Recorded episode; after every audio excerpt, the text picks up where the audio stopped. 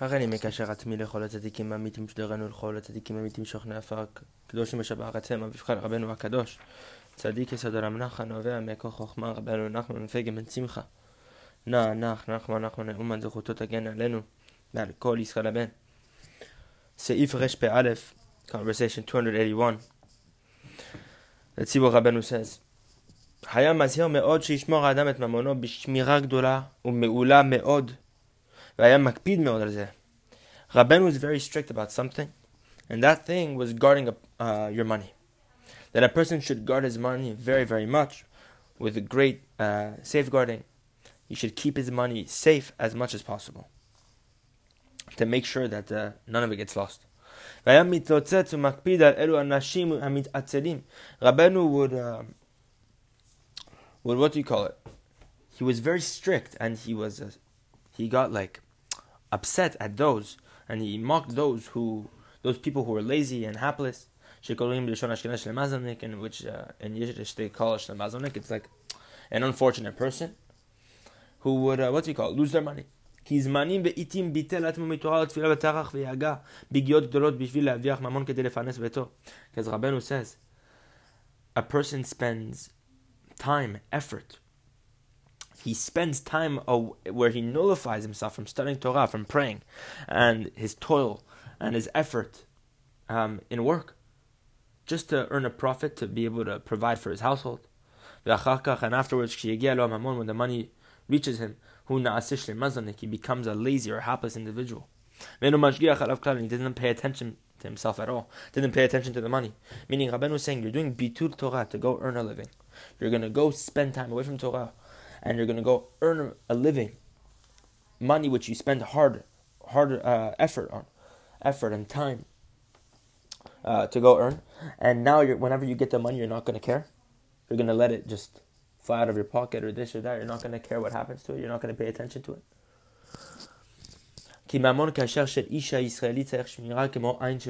Look at this line, Rabbeinu says. The money of an upright Jewish man requires guarding like the eye in a person's head. Just like you need to guard your eyes, just like literally the eye. We have to guard with all our might, so too a person's money, so too the money that we earn when we go out to work and we put literally it's what Rabbeinu calls in Likutei Moharan mesirut nefesh for you're putting your blood and your your sweat into earning a living. And uh, now a person has to be very careful to make sure that every dollar that he earns is guarded. And uh, uh, kept safely. And that also means not to spend it on things that are shtuyot, on stupid things that we do not need, on luxuries and things that are that are excessive.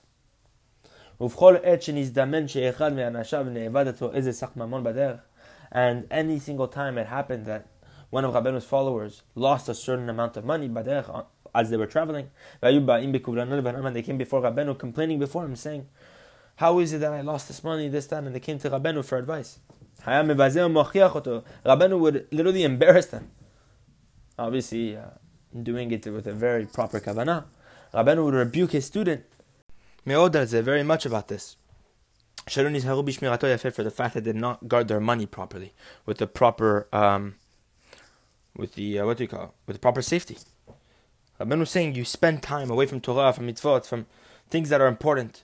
And of course, going to earn a living is important, but Rabbeinu was saying that it's a sacrifice that you're doing to stop yourself from engaging in Torah and Avodat Hashem to go earn a living, right?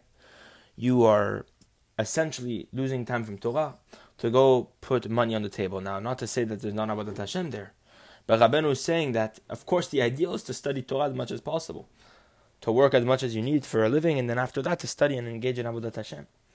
And yet, a person spends the time away from Torah to go earn a living, to go put money on his, to go put food on his table, and you're gonna be you're gonna be lazy in guarding it. Rabbeinu saying Rabbeinu used to get very angry at his students, saying, "How do you allow yourself to go uh, nullify your time from Torah, seize uh, study of Torah, and then to be not careful whenever you earn your money, not to care about what happens to it." So Ivresh Pebet, two hundred eighty-two. Amar le'echad Rabbeinu once told an individual. It's a beautiful chidush Rabbeinu brings us. When a person separates himself from the tzaddikim, it's as if they serve idol worship. It's as, it's as if they serve idols. It's as if they're doing idol worship. Kitab Zohar Kadosh, for Rabbanu proves it, as it's brought down in the Holy Zohar. Tikkun Zohar, specifically Tikkun 21, page 58a.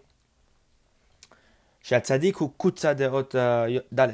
the tzaddik, he represents the point of the letter Dalid. If you look at the letter Dalid, you'll see that there's a point that extends past the vertical bar, which is different than the resh, for the resh is immediately connected from the um, uh, horizontal bar at the top to the vertical bar at the bottom. It's essentially not a bar, it's like a curve.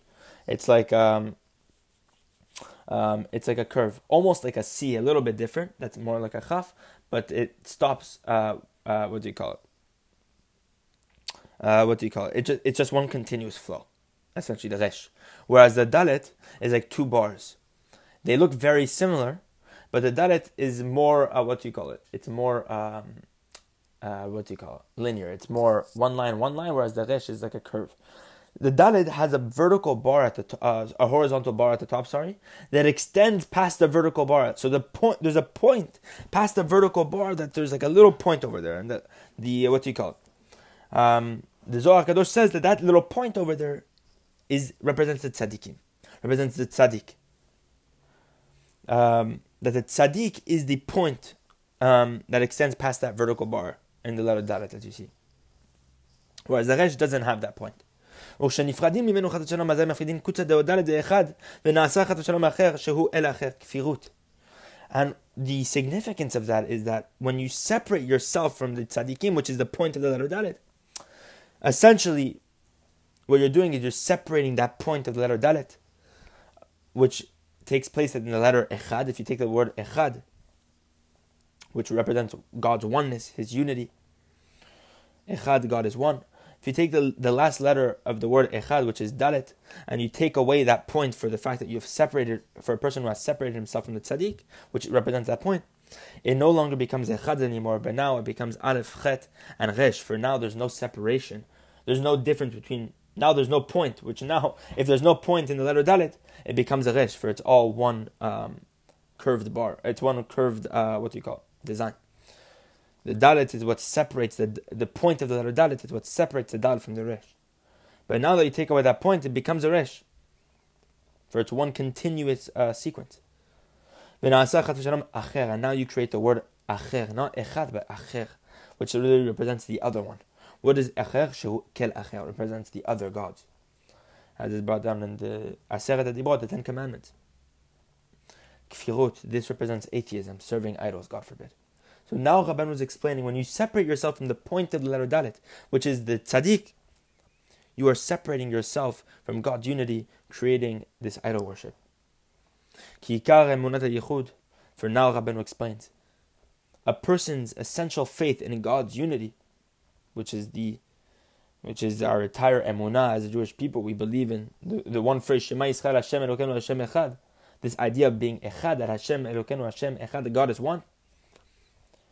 The Rabbanu says the essential way to believe in that unity, who tzadikim is through the true tzadikim.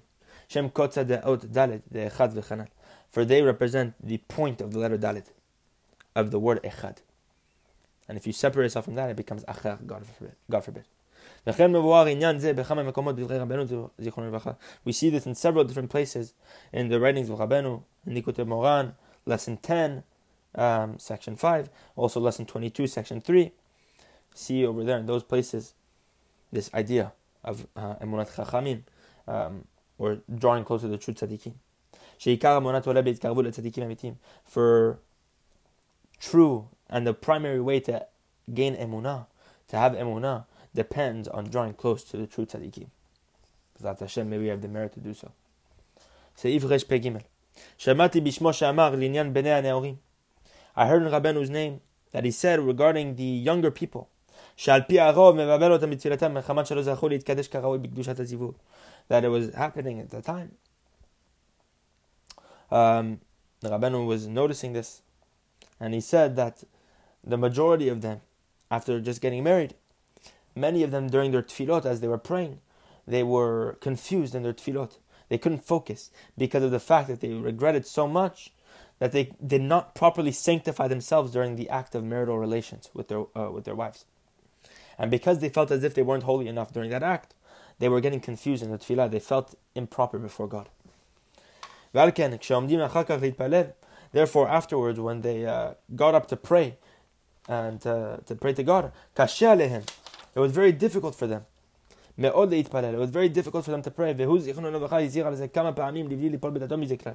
And uh, Rabbeinu was uh, very, what do you call? He warned us very much about this, not to, to be discouraged in this at all, not to be mentally discouraged. What happened, happened.